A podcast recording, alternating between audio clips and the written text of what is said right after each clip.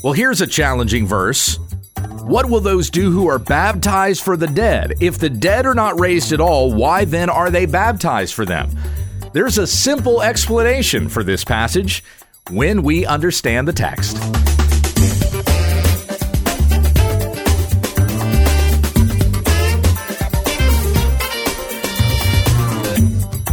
Many of the Bible stories and verses we think we know, we don't. When We Understand the Text is an online ministry dedicated to teaching the Word of God in context, promoting sound doctrine while exposing the faulty.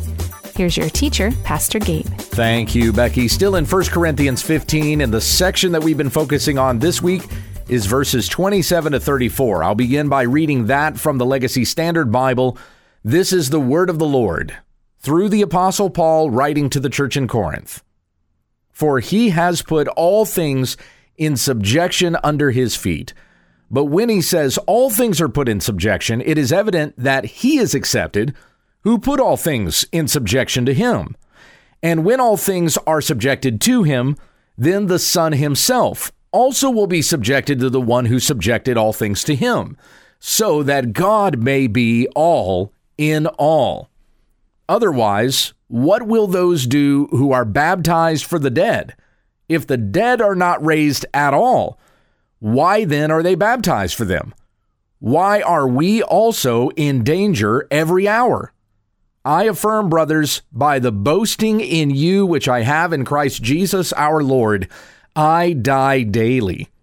If from human motives I fought with wild beasts at Ephesus, what does it profit me? If the dead are not raised, let us eat and drink, for tomorrow we die.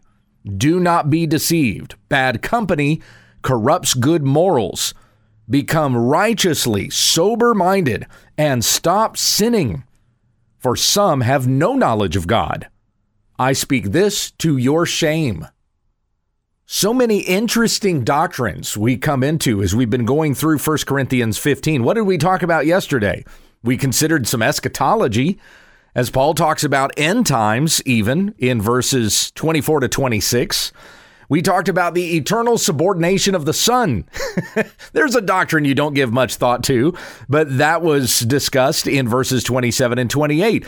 Today we come to another challenging verse. We've got another doctrine set before us here in verse 29. Otherwise, what will those do who are baptized for the dead? Really? We got to talk about baptism of the dead here? and notice it's just one verse. Paul doesn't expound on it at all. We hit this statement and then he moves on with his argument. But we can know that what this verse is not talking about is getting baptized on behalf of somebody who has died. And then your baptism has helped to save them. That's not what's being talked about here, though. There are some faith traditions that have ripped this out of context and tried to apply it in that way. The Mormons, for example, practice baptism of the dead or for the dead. So if you were a Mormon, you could go into a Mormon temple with a list of names of people who have died and you could get baptized on their behalf. Now for so and so's name and you get baptized. And so because you were baptized for them, you helped to break them out of the prisons of hell or level up in glory somehow or something like that. When um, Joseph Smith developed his doctrine for the baptism of the dead, it was actually much later on in his. Well, I don't want to call it a ministry exactly in his con. We, we could call it that. Uh, but anyway, he uh, it, it was later on in his in his Mormonism game that he came up with new doctrines that were like the the three levels of heaven. So you have the celestial, the terrestrial, and the telestial if you did everything that the Mormon church told you to do, well, you could get into the celestial kingdom. If you died without the law, but you were basically a good person, you would get into the terrestrial kingdom.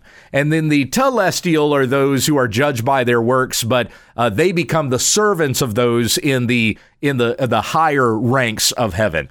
And then the lowest depths of hell were reserved for apostate Mormons so those who were at one point Mormons, but then they left the faith, the worst levels of hell were reserved for them. Of course, that's the way that uh, Joseph Smith built his afterlife doctrine because he wanted to make people afraid to leave Mormonism. We're going to get you in, and then you're going to be terrified to leave. That, that was just kind of part of the manipulative game that he was playing. But it was passages like this Joseph Smith would twist and create this new doctrine. So again, in 1 Corinthians 15 29, Otherwise, what will those do who are baptized for the dead? If the dead are not raised at all, why then are they baptized for them? Now, keep in mind, what is Paul proving here? What is his argument in 1 Corinthians 15? He is arguing for the resurrection of the dead. Of course, there's been arguments for Christ's resurrection, but ultimately that we would even be raised with Christ. So Jesus is the first fruits. He's the one who has died, who has rose from the dead. And then we who are in him, we also will be raised from the dead and receive glorified bodies as he did. So this is the argument that Paul is laying out, talking about proof, evidence for the resurrection of the dead. So therefore, what is the argument that's being made in 29? What's Paul saying? Let's go back to verse 28 because we have that statement of otherwise. That or that word otherwise that starts 29. So to keep things in context here, verse 28 again. When all things are subjected to him, then the Son himself also will be subjected to the one who subjected all things to him, the Father who gave all things to the Son, so that God may be all in all. Otherwise, what will those do who are baptized for the dead?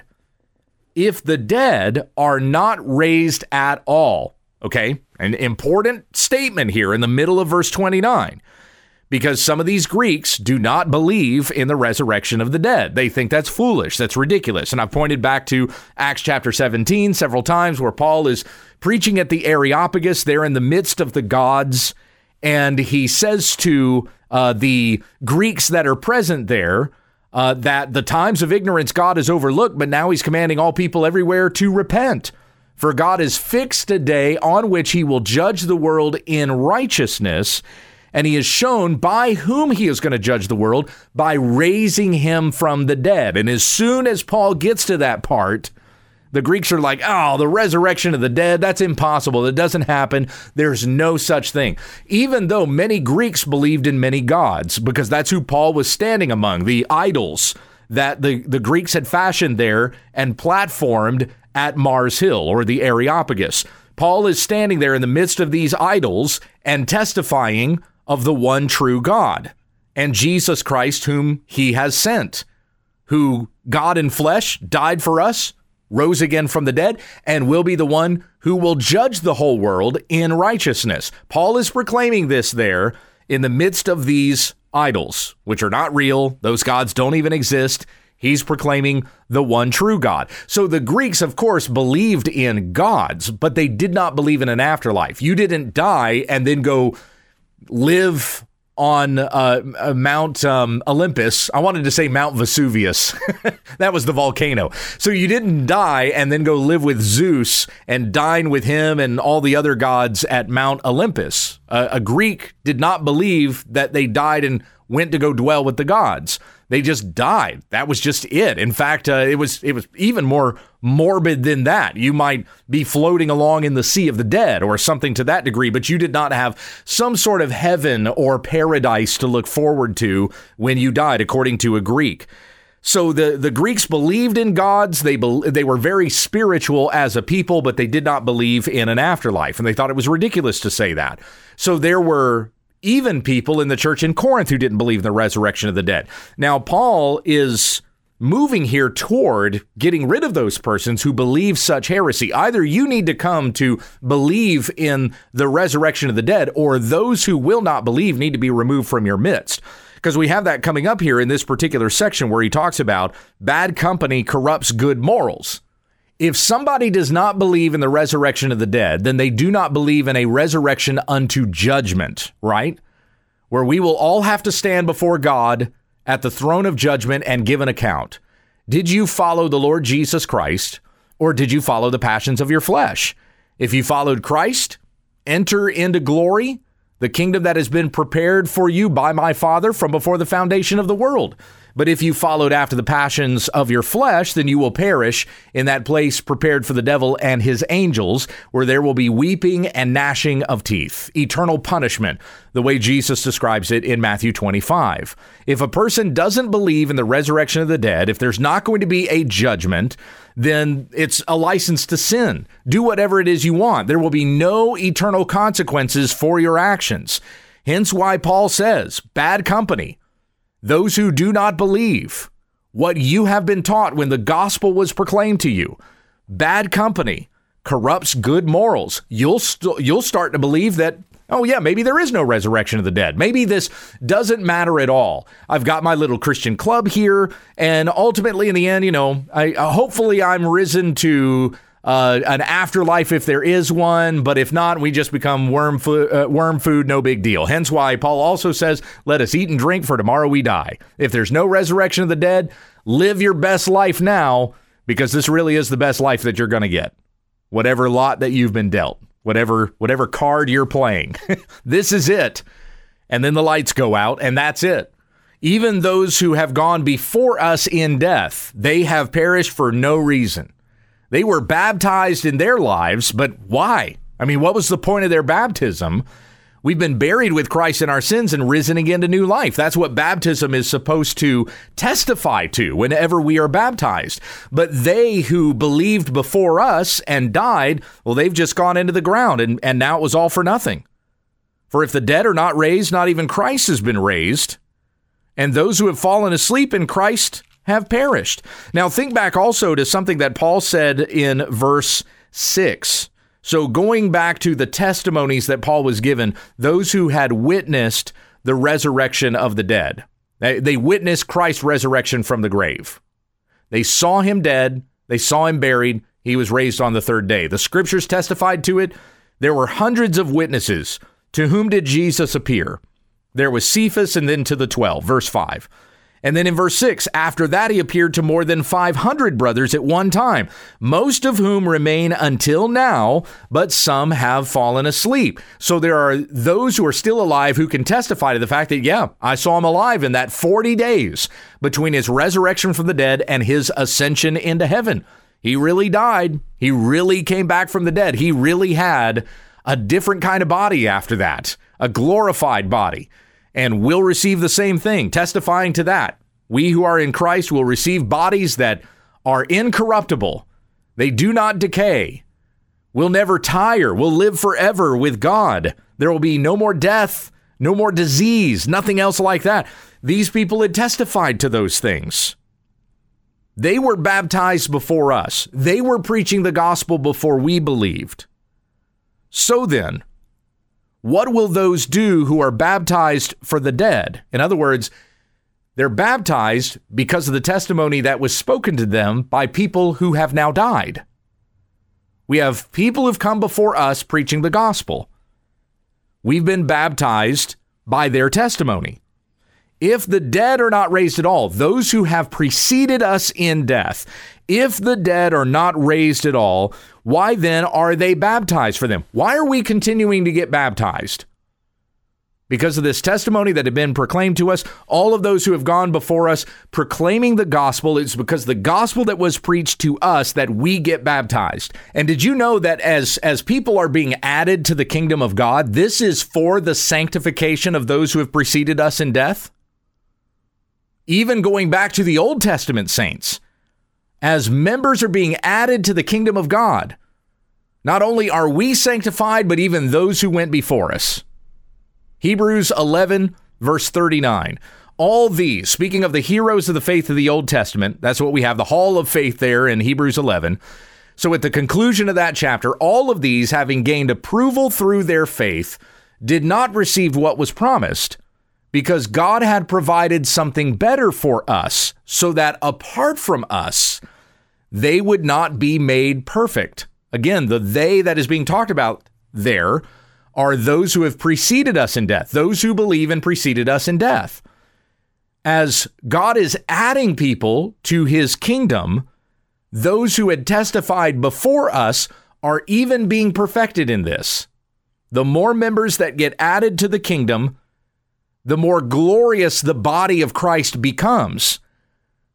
And it is their testimony that continues to speak to us even in the present. You know, when we go out and we preach the gospel, we're proclaiming the same gospel that Paul proclaimed. We're proclaiming the gospel that was written down by Matthew, Mark, Luke, and John.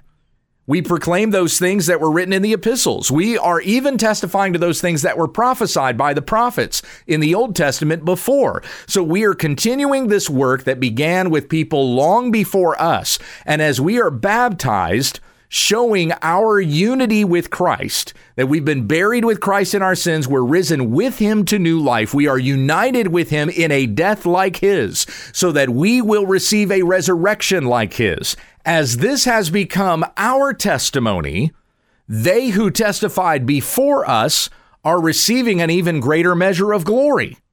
And as you invest yourself in sharing the gospel of Jesus Christ in your lifetime, when you die and you go be with Christ in glory, still waiting for the resurrection to happen, we're up there glorifying in the presence of Christ, but his return hasn't come, and then our bodies resurrected, okay? That was verses 24 to 26, where we had talked about that. That, that Christ is the first fruits. After that, those who are Christ at his coming, then comes the end will be raised from the dead with Christ Jesus. We'll live with him forever in glory. Our souls will go be with him, but we won't get our resurrected bodies until Christ's return. And then everybody is perfected at the same time and will be with Christ forever in glory. But as you die and you go be with Christ in glory, as you're there worshiping him, waiting for his return, we're waiting for his return down here. They're waiting for Christ's return in heaven as well. But the the testimony that we had shared while we were here on this earth that had you know and it could have been it could have been a small number that you were entrusted with. It could have been a great big number of people. Were you entrusted with your children and you shared the gospel with them and they grew up to believe in Jesus Christ? Or did you have a larger audience you know a podcast like this a, a John MacArthur ministry or something like that? You know None of you that are listening to me are probably as big as John MacArthur, but uh, but anyway, you know what what what kind of mission field did God put you in? What responsibilities were you given? Remember in the parable of the sower in Matthew chapter 13, how he says that some will reap a harvest that's 30 fold, some 60, and some 100. So there are some that are going to have more responsibilities than others. But as you testified to the gospel, you die, you go be with Christ in glory, waiting for his second coming. The work that you did when you were alive continues to have that ripple effect. Maybe you only raised your children to know Jesus Christ, but then who are they witnessing to? Who are they going out and bringing the gospel to because you brought the gospel to them? And then that brings perfection to those who have gone before us. That that statement there at the close of Hebrews chapter 11. As members of the kingdom are being added. Those who have gone before us are being perfected, so that even when you die and you go be with Christ, whatever work that you did down here is added to the glory that you receive in the uh, in the glorious kingdom that we have been promised. But if there is no resurrection of the dead, then that's all for nothing. We're, we're not contributing to anything or anybody. Those who had suffered before us, those who had died, they don't even get anything. And it was all for nothing. So, what's really the point? Because consider where Paul goes after that. Verse 30 Why are we also in danger every hour? Why am I putting myself on the line for this? I affirm, brothers, by the boasting in you which I have in Christ Jesus our Lord, I die daily. So there you have that reference to death again. Verse 29 What will those do who are baptized for the dead? Those who had died preaching the gospel. That's really what I think the context is there in verse 29, because Paul refers to himself as dying for the sake of the gospel. So that's the reference to those dead in verse 29. If you have a study Bible, a common note that you might see there on verse 29 explains it this way that the Corinthians were practicing some sort of ritualistic baptism for the dead, which they weren't supposed to be doing because that wasn't taught to them to do that, but they were doing it anyway. And Paul is saying you're logically inconsistent because you're being baptized for the dead. What's the point of doing that if the dead are not raised? But I really don't think that's what Paul is confronting here, or he would have said something about that about that practice. Y'all need to stop because that's not what we taught you about baptism. And we don't see that kind of rebuke going on here. Instead, what Paul is referring to is those who had died preaching the gospel, those who have gone before us proclaiming those things, because he associates himself with them as dying daily for their sake to preach Christ and him crucified and resurrected. Verse 32 If from human motives I fought with wild beasts at Ephesus, and we don't know exactly what that reference is, but it's probably in reference to the riot that we read about in uh, Paul's time there in Ephesus. The people that wanted to kill him, that were rising up and saying, Great is Artemis of the Ephesians. He refers to them as being like wild beasts. And he had to be uh, uh, ushered out of Ephesus and never made a return there again. So, if for human motives I fought with wild beasts at Ephesus, what does it profit me? If the dead are not raised, let us eat and drink, for tomorrow we die. And God willing, that's where we're going to pick up tomorrow. if we do not die, we will uh, will continue and uh, finish up this particular section of 1 Corinthians chapter 15. But I hope as we've been going through this together, you see the importance of this beautiful doctrine that you have assurance of resurrection from the dead that we have by faith in Jesus Christ. And you also see the importance of sharing this message with others that they may also receive this resurrection, rescued out of this world which is coming into judgment and receiving an inheritance with those who will be gathered together in glory. We also remember those who have gone before us. We're not the first generation to have received the gospel, and we may proclaim this to the next generation and receive an even greater weight of glory. Heavenly Father, we thank you for bringing us into your kingdom, bringing us somebody who would share the gospel with us, convicting our hearts of sin, bringing us to faith in Christ, giving us an inheritance in our Savior, something eternal that is stored up in heaven above where nobody can take it from us.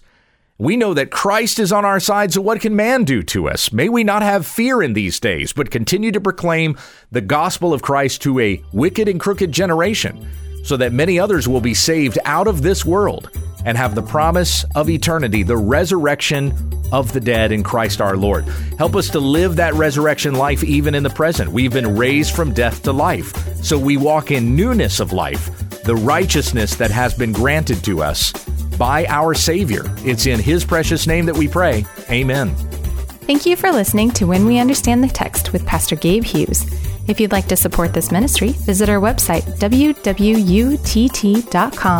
and click on the Give tab in the top right corner of the page. Join us again tomorrow as we continue our Bible study when we understand the text.